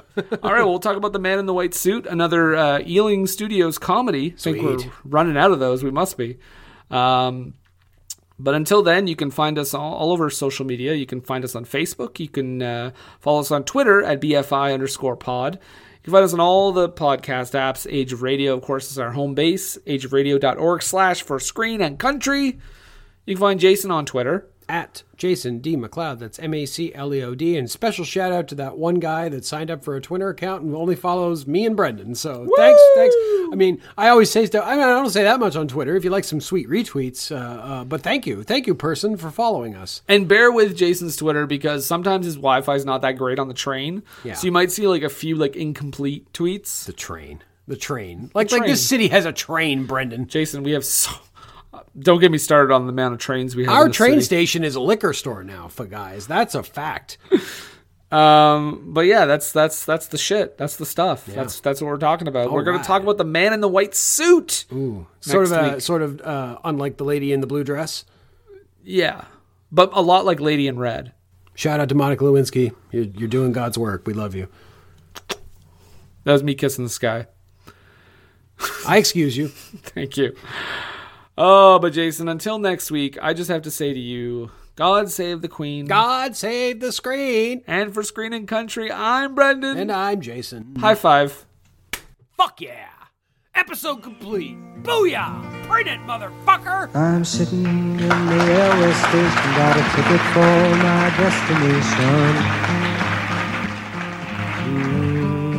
Mm. On a tour of one night stands, my suitcase and guitar in hand. And every stop is neatly planned for a poet and a one man band.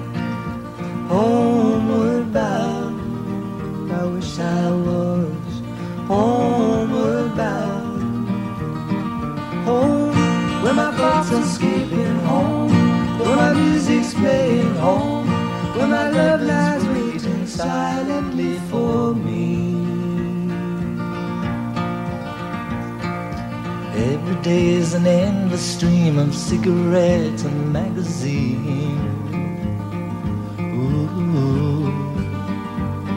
And each town looks the same to me the movies and the factories. And every stranger's face I see reminds me that I love to be. Oh,